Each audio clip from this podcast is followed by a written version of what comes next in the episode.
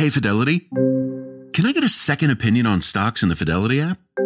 With Fidelity, it's easy to get an outside opinion from independent experts in a single score. And then? When you're ready, trade U.S. stocks and ETFs with no commissions.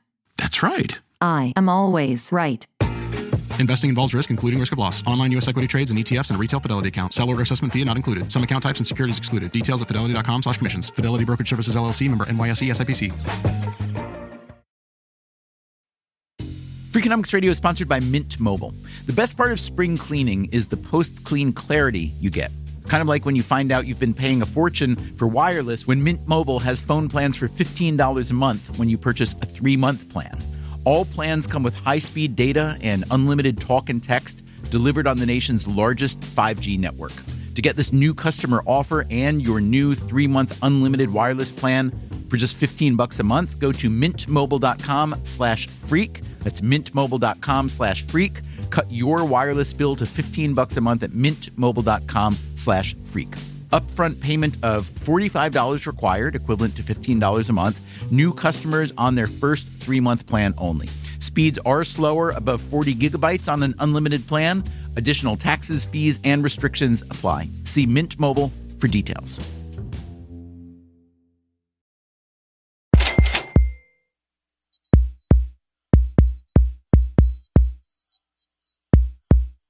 In our previous episode, we talked about a set of TV commercials that use behavioral research to sell financial products like life insurance. It's great to think optimistically, but let's plan for whatever the future might bring. And this got us to thinking about how you might sell a different kind of insurance, one that doesn't even exist yet, and what kind of ad you'd make for it. Okay, here's what I would show. That's Steve Levitt. He's my Freakonomics friend and co author. I would show a sick old person, but not the way sick old people are usually shown as being, you know, reasonably happy and fit, but what really people who are dying look like deformed, can't breathe, um, suffering deeply. And, uh, and then at the bedside would be uh, a bunch of children in tattered clothing, um, looking kind of hungry and um, seeming as if they, they could really use um, a college education or something. And, and then the voice of God coming over would, would somehow make the point that another two weeks of, of dist- you know, pain so bad it distorts your face, lying in bed in a coma, uh, isn't worth the cost of your kids, or your grandkids, I should say, not being able to go to college. So, this TV ad might sound something like this. We all want to take care of mom. But the doctor says her treatments might cost hundreds of thousands of dollars, and even so, she'll never fully recover. And we've got two kids to put through college. Millions of families are struggling with these same decisions. Now, a new healthcare plan puts you in control. You can decide if medical treatments are right for you or your loved one. And if you decide to forego the standard treatment, we'll put the money directly in your pocket to use for whatever you need. College tuition, a new house, or to take mom on one last adventure to soak up some glorious sunsets. Thanks to Glorious Sunset Healthcare Option, mom won't have to suffer. And we can make decisions that make sense for our family. Isn't it time for you to think about a glorious sunset? Enroll today. So, what do you think? Is it time for you, for all of us, to think about a glorious sunset? On this episode, we will put this idea through its paces and solicit a variety of opinions from economists. I love that idea. To physicians. It would be a public relations nightmare. To physicians who are also public intellectuals. It's so cold blooded, it's so calculating, it's so utilitarian uh, that it's not American. And we hear from you, our listeners. My name's Samu. I'm 40 years old. First, I'd like to know who's the heartless person who thought of this. Second of all, I think it's pretty genius, actually.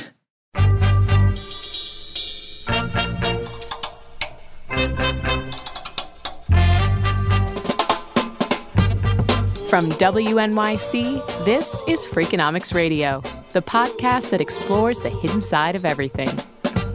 Here's your host, Stephen Dubner.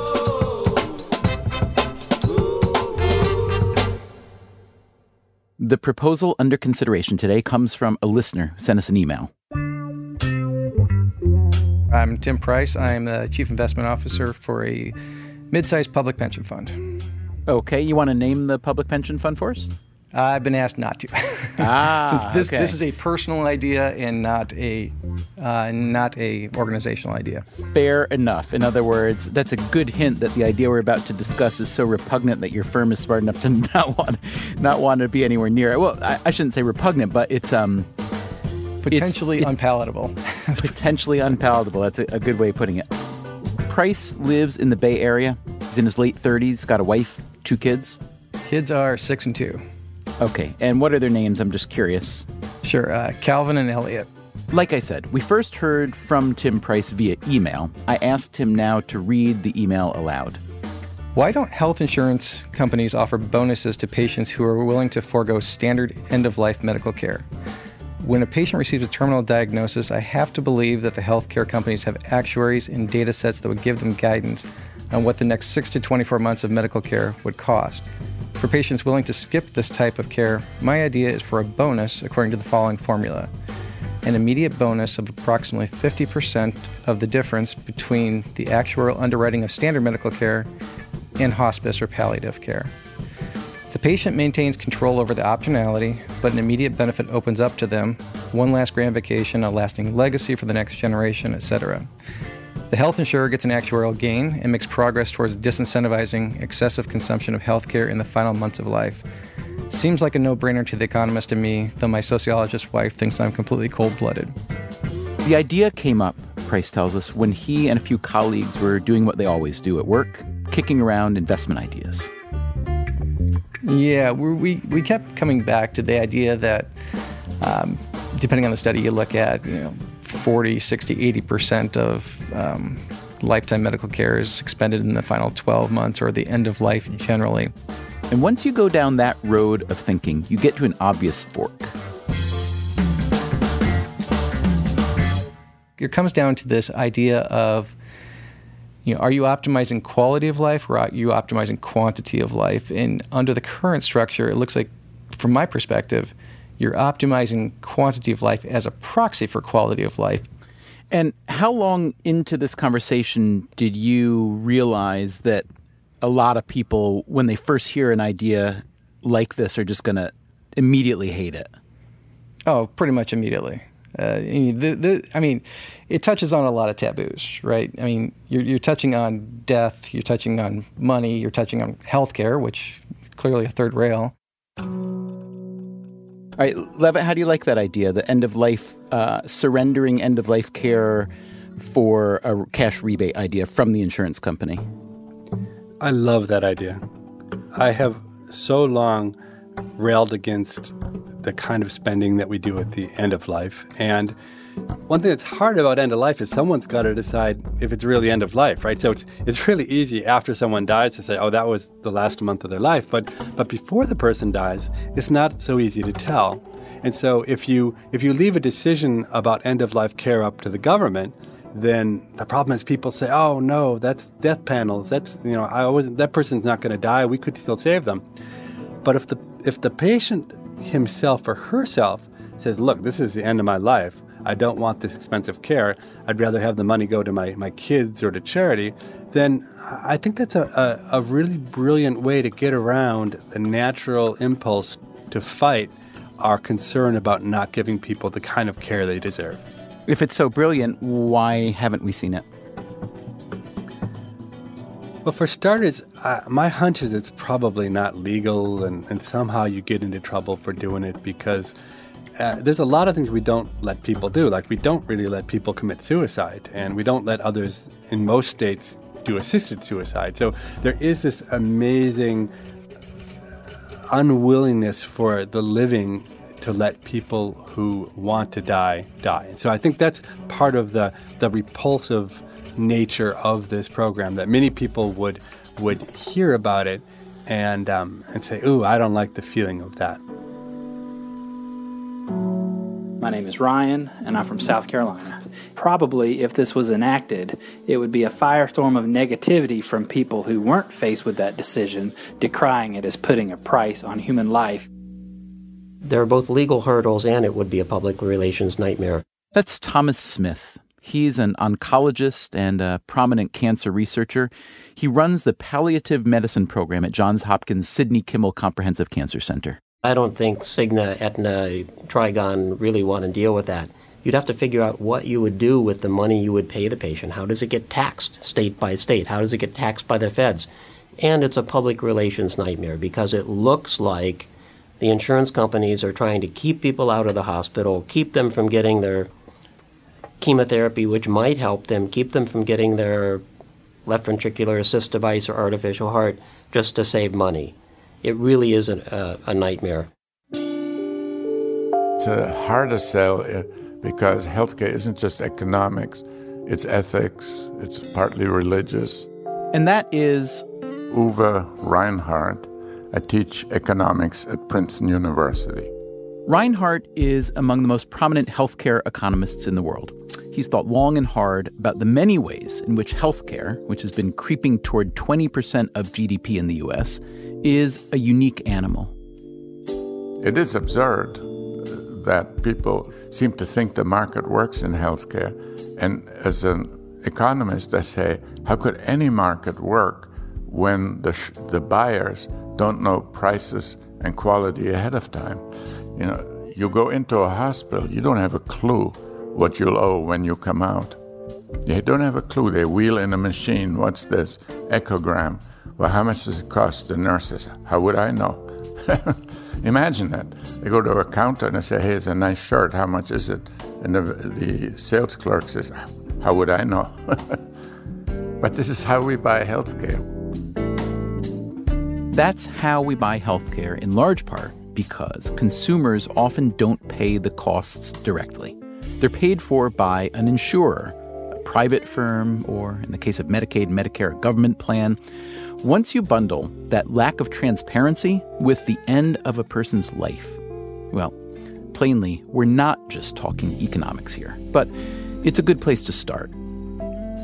First of all, uh, there is a fair amount of money in end of life care. That's Ezekiel Emanuel, not Rahm Emanuel, mayor of Chicago, or Ari Emanuel, co CEO of William Morris Endeavor. Those are his brothers. This is Zeke. I'm Vice Provost of Global Initiatives and Chair of the Department of Medical Ethics and Health Policy at the University of Pennsylvania. Emanuel is also a physician who, you may recall, helped the White House formulate the Affordable Care Act, also known as Obamacare.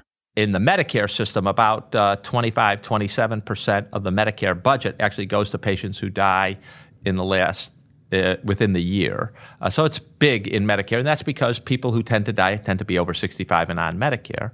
But spending a lot doesn't mean you can save a lot. And I think that's where we often get confused. Um, I think rather than focus on the dollars and cents, we should really focus on patient uh, and families and try to make this uh, traumatic event as smooth and comforting as possible and we haven't gotten it right. And the healthcare system, you know, in, instead of talking to a patient and getting it right, we sort of pound on their chest and try to resuscitate them, even when that may not be what they want. And and I think trying to get what patients want ought to be our primary focus. When's the last time you heard about a doctor dying in the ICU with advanced cancer, or advanced heart disease, or advanced congestive heart failure, or emphysema? That's Tom Smith again from Johns Hopkins. Just doesn't happen because doctors really bargain for how much good is this going to do me?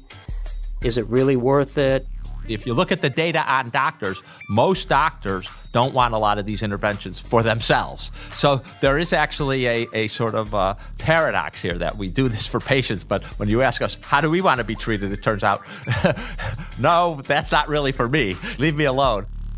How old are you, Dr. Emanuel? 58. 58. Now, you in in the Atlantic, you wrote not long ago um, that you only want to live t- until the age of 75, and you spell out in. Well, that's not exactly what I said. We should note that the Atlantic article was headlined, Why I Hope to Die at 75. We should also note that writers often don't get to write their own headlines. In any case, in the article, Emanuel spells out all the things he wouldn't want done to him no cancer treatment, no cardiac stress tests, certainly no pacemaker or implantable defibrillator. And I, I was like, you know, if I get to 75 and everything's still firing, uh, that that's great. But I'm not trying to live forever. Uh, it's about quality of life, and then you know, it's uh, I don't want all these interventions that are really done for the reason of prolonging my life. So the reason I don't want the defibrillator, I would take cancer chemotherapy, is they're for prolonging my life.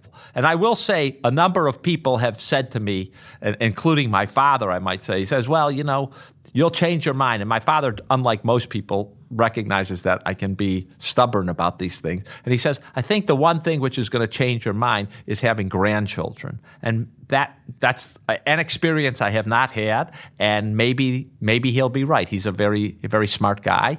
How old um, is your very, dad? He's 88. And he's, so, and he's, he's, so he must have taken this as a little bit of a of a hey uh, you know hey hey pops you know those last thirteen years um, you didn't really you didn't really so, need him I mean no it's not that he didn't need him so we, we've had a long number of long discussions about this and he he reminds me we don't agree but we don't agree on lots of things. Uwe Reinhardt the Princeton economist also has a story about his father. Reinhardt is from Germany. That's where his father was, diagnosed with pancreatic cancer. So I actually called that German physician and I said, So what are you going to do about it? And he said, Nothing. And I said, You kidding me? He said, No, no, no. We make him as comfortable as we can, but he will pass away in a couple of weeks. So I called my uh, Harvard friend uh, and told him, Shouldn't I fly my dad over here and you guys can do something. And he said, Oh, yeah, we could do something. We could probably buy him another three, four months, and he'd be in an ICU full of tubes and a lot of pain. He said, I could do that, but do you want me to do that? And, and then he said, You know, this gruff German physician uh, actually did you a great favor by simply con- communicating to you don't even tell me what to do. I'm the doc, and I'm telling you, for the patient, it is not a quality life uh, worth doing that for. And, and here was this American physician telling me he's a very good doctor because he didn't put that burden on your shoulder, he took it on his shoulder. So, this is really the core of Tim Price's idea, the glorious sunset proposal. Just because life can be medically extended, it doesn't mean that A, it necessarily should be, or B, that the quality of life during that extension is in any way desirable. And yet, if you've essentially already bought and paid for all that end of life treatment through your insurance plan, aren't you entitled to something Hello, my name is David Schlesinger. I am 38 years old and I live in Oregon, Wisconsin. I would take the cash rebate from the insurance company and I would seek treatment for my uh, condition in a country that had significantly lower medical costs than the United States, possibly India or parts of Europe. Coming up on Freakonomics Radio, would the Glorious Sunset Plan be just another form of healthcare rationing? A very rich guy who runs a hedge fund wouldn't even consider that deal because what you're talking about, maybe 500,000 bucks, it's just behind a decimal for what these guys are worth. And things are changing, subtly, but they are changing, in how our healthcare system looks at death. You know, as I like to say, uh, talking about the end of life is the hardest thing a doctor does. And one more thing. On Monday, August 31st, I am launching a new podcast with my friend James Altucher, a little side project we call Question of the Day. James and I sit down and we ask each other questions like What's the most useful advice you can give someone in 10 minutes? What's the best way to start a conversation with a stranger? And why do so many people hate the sound of their own voice? The first five episodes will go up on August 31st. After that, we'll put out three episodes every week. That's Question of the Day on iTunes or wherever you get your podcasts.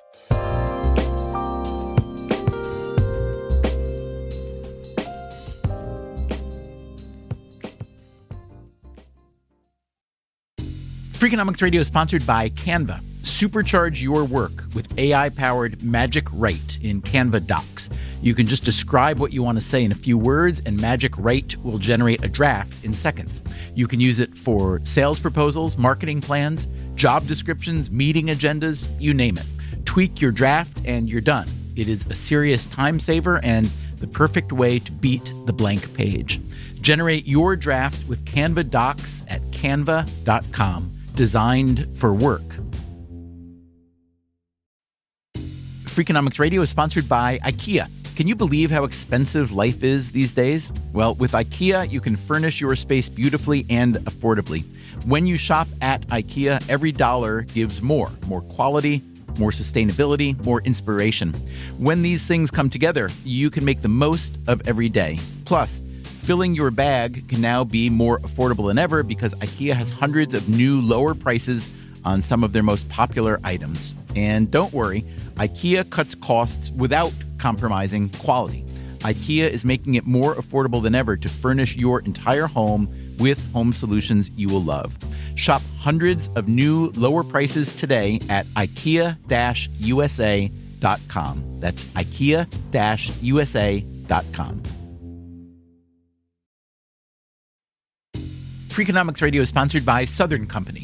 As a national leader in carbon free nuclear energy, Southern Company has a vision of a resilient energy future, and every day they're putting it in motion.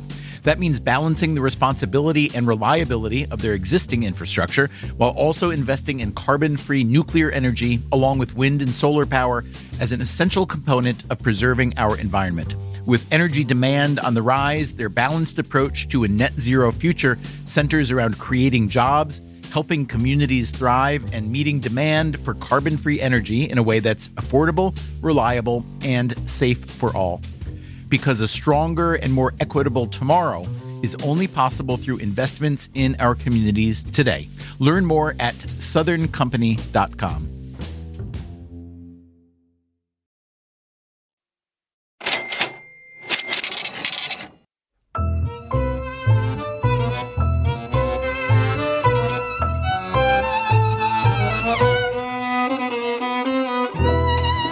From WNYC, this is Freakonomics Radio.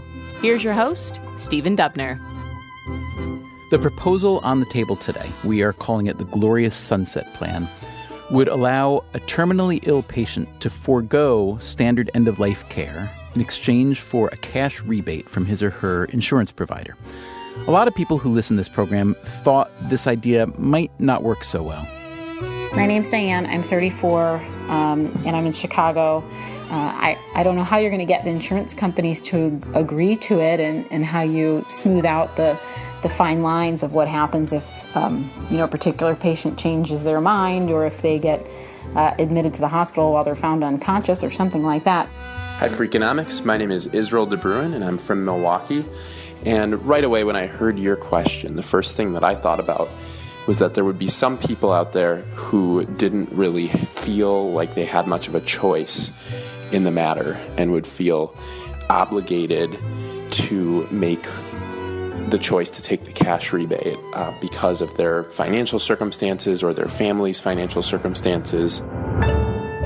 You know, I could even imagine it uh, coming because it is just another form of rationing healthcare or life years by income class, right? That's Uwe Reinhardt, the healthcare economist.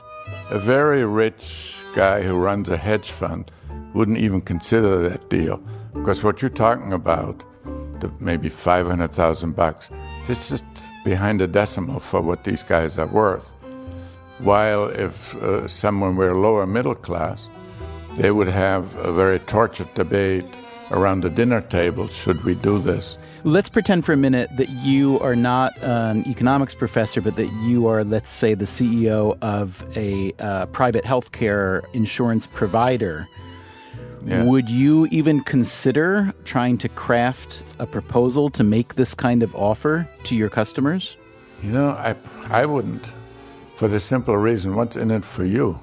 As an insurer, you are just passing through the hospital and doctor bills and you, you get a little margin on them. It's actually usually 3 to 5%. So your incentive is actually, in many ways, to increase health spending, right? So because then you get your 3% on a higher throughput, which is why these guys traditionally have never regulated uh, or controlled costs at all. So there's a lot going against our glorious sunset plan, isn't there? The economics, the healthcare rationing argument. But I'd bet that even more people would be turned off by its resemblance, its sort of resemblance at least, to the infamous death panel debate. Ezekiel, Dr. Ezekiel Emanuel. Dr. Ezekiel Emanuel believes that we should calculate the value of a human life and the amount we should spend to keep that life alive. And he is said to be the architect of Obamacare. He's a respected doctor, but he's been under a lot of fire since this law was born. Uh, this is Ezekiel Emanuel. You were uh, very involved in the formulation of the Affordable Care Act. One of the most controversial issues, whether warranted or not, uh, was the the so-called death panel uh, formulation of the way that end of life care would be kind of accounted for and, and dealt with, um, and and other end of life care um, issues well, in the Medicare system. Let yeah. me clarify that. Uh, Please do. Um, there was never, ever, ever in any draft of the Affordable Care Act anything about end of life care. It never made it into the draft. What ended up happening is that there were some ideas floated around uh, and discussions had, and that uh, people said, well, they're going to introduce death panels um, into the bill. Uh, discussions, was, including on the other side of the aisle, from what I recall, yes? Yes. Oh, absolutely. I mean, the, you know, the great irony of the whole uh, thing is that Newt Gingrich had been a long advocate of advance directives and actually having doctors talk to patients about advance directives. Johnny Isakson, a senator from Georgia during that time, similarly had introduced a piece of legislation exactly like what was being discussed in terms of encouraging doctors to have conversations, paying doctors. Sarah Palin, when she was governor of Alaska, uh, had a whole month devoted to getting Alaskans to fill out advance directives. So the Republican Party had always endorsed this until it became convenient not to endorse it and to vilify it. That was then. Now, well, the Centers for Medicare and Medicaid Services has just proposed a regulation that would actually pay doctors to do nothing more than have a conversation with patients about their impending death you know, talking about the end of life is the hardest thing a doctor does. And it's emotionally charged, it's physically draining, uh, it takes time, and uh, we need to recognize that uh, increasingly that these kind of conversations they require a lot of skill, as much skill as maybe doing a colonoscopy or doing a surgical procedure. It's not physical, manual skill. It's not about dexterity, but it is about uh, uh, something probably just as important, if not more important. It's about emotional uh, understanding of patients, uh, and it ought to be compensated the way we compensate for other skills and talents. There's a potential that Medicare will pay doctors like me a fee for spending a really difficult hour talking with patients about end of life care. That's the oncologist Tom Smith. None of that is trying to get people not to be coded, not to be in the hospital, but just to discern their wishes. Because we can't honor people's wishes unless we know what they are about resuscitation, being on a ventilator, being on dialysis. So that's a start. Smith acknowledges the potential conflict of interest in how some doctors have historically treated dying patients. We've worried a lot that the incentives are misaligned for the use of chemotherapy in the last month of life because up until recently, oncologists got paid a lot more to give chemotherapy than they did to spend time talking with patients. But when Ronan Kelly and I actually looked at the patterns of chemotherapy use around the world, they were exactly the same. Somewhere between 20 and 30 percent of all patients in Spain, Portugal, Japan, Italy, and the U.S. get chemotherapy in the last month of life and it bore absolutely no relationship to the fact that the oncologist did or did not make money on it. I can't speak to hospitals, but oncologists like me don't give chemotherapy to make money. So, as a doctor who's had to tell too many people that their time has come and that yes, he can give them some expensive and not very effective and often very punishing drugs Tom Smith understands where Tim Price, our listener, is coming from with his proposal to let people opt out and split the unspent dollars with the insurance company. It sounds good on paper.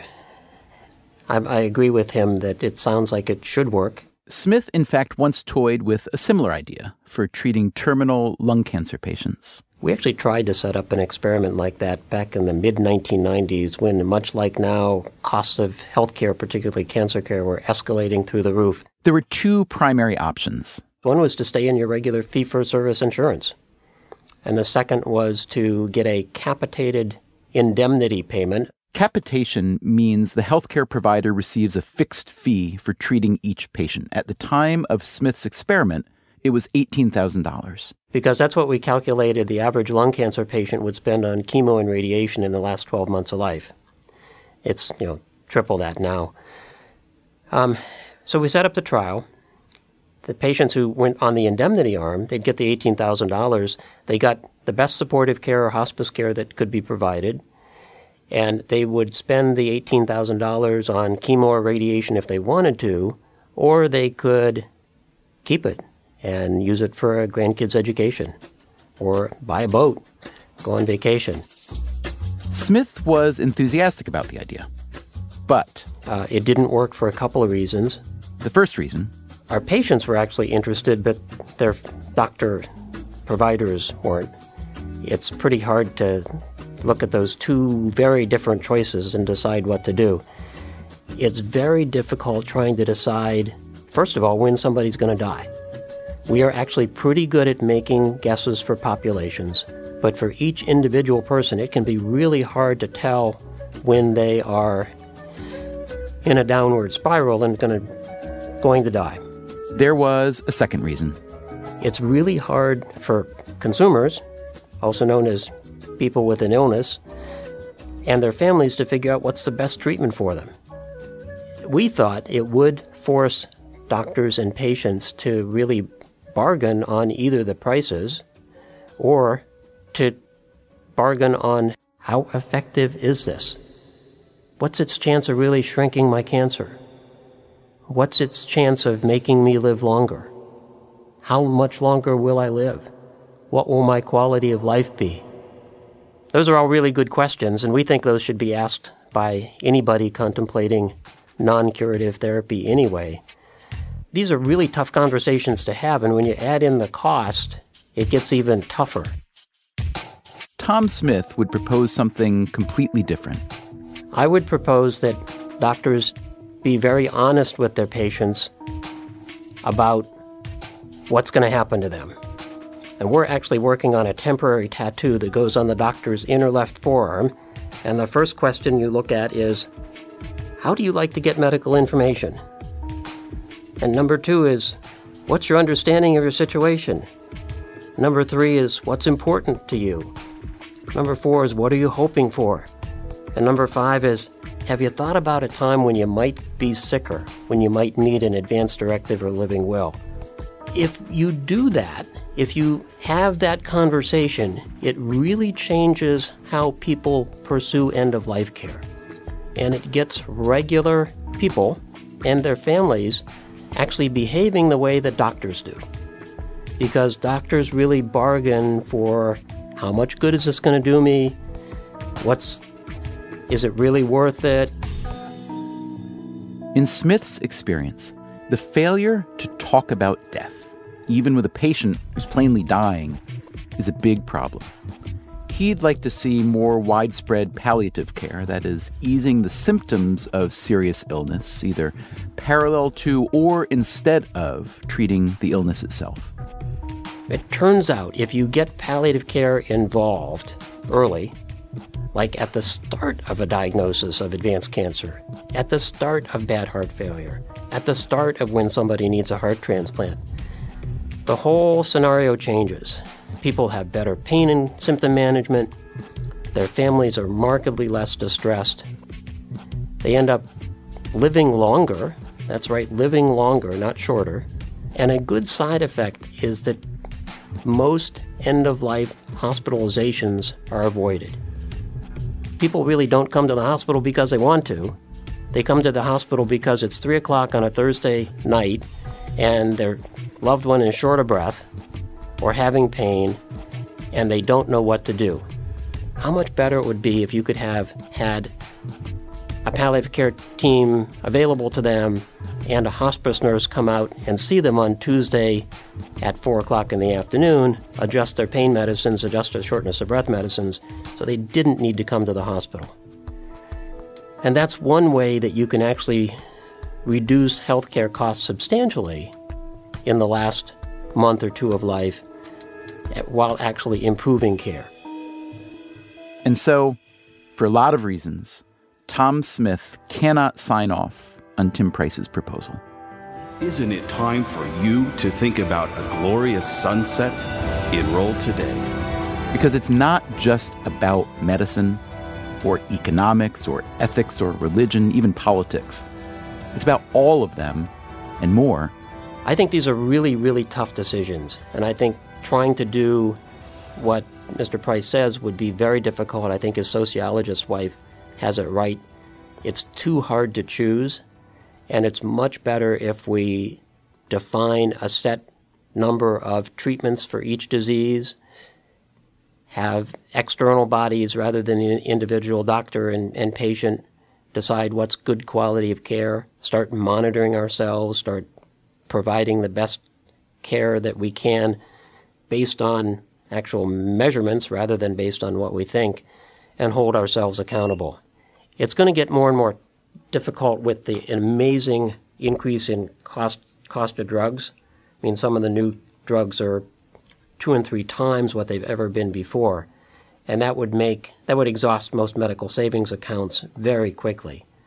That's where it's time for us as a society to sit down and figure out how much we should be spending on cancer at the end of life versus curative cancer therapy, heart disease therapies, and for my pediatrician wife, um, making sure that every kid gets a good head start, making sure that every kid gets their vaccinations, making sure that um, we give people a decent chance to succeed in this life. Tim Price, for his part, still thinks the idea has merit. So I'm going to ask you to envision a horrible scenario that involves you and your death. You can handle it or no? I can handle it. All right. So you're in your late 30s. You said you have two young kids, six and two, correct? Yep. All right. So let's say, and I hate to even say this in a way because it feels like it's tempting fate, but I don't really believe in that. So I'm going to go ahead and say, let's say, God forbid, everybody forbid, whatever you believe in forbid, that you, Tim Price, uh, are diagnosed with something like lung cancer, okay? Mm-hmm. Uh, tomorrow. And you're told that you have uh, probably six months to live. And you're told that with the available treatments, you might have nine months to live. Let's just say those are the numbers. Uh, and you're not paying for those um, for those treatments. Those are those are covered theoretically by your insurance. But I say to you, Tim, you know, um, if you decide to forego that standard treatment, I, the insurance provider, will essentially split the cost with you? Well, I think you certainly have to take a look at what the difference in your life would be with treatment, without. What the probability is that those additional months are going to be what I would consider to be valuable months. Um, am I going to be able to be with my family, be with my sons, uh, get more out of it, or am I going to be, um, you know, am I going to be incapacitated and not able to engage and interact with my family? Versus what would those additional dollars allow me to do today, over the next couple of weeks, over the next couple of months? I don't know if I would do it or not but I know I would like the option of doing that, of, of having that conversation with my wife and thinking about um, kind of the legacy I want to leave um, for, for my family. I think that would be a long and difficult conversation. Um, you know, it's your life is yours, but it's you know, a little bit belongs to uh, everybody you interact with.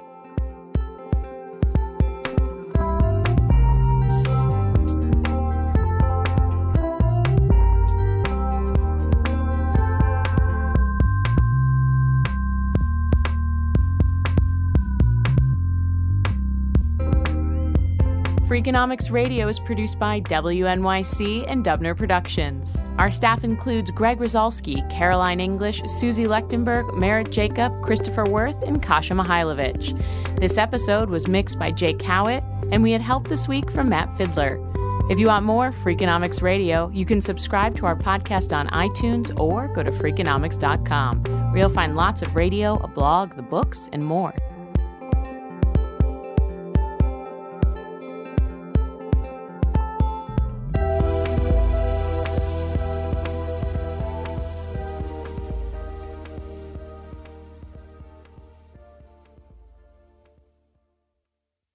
Justin and so good.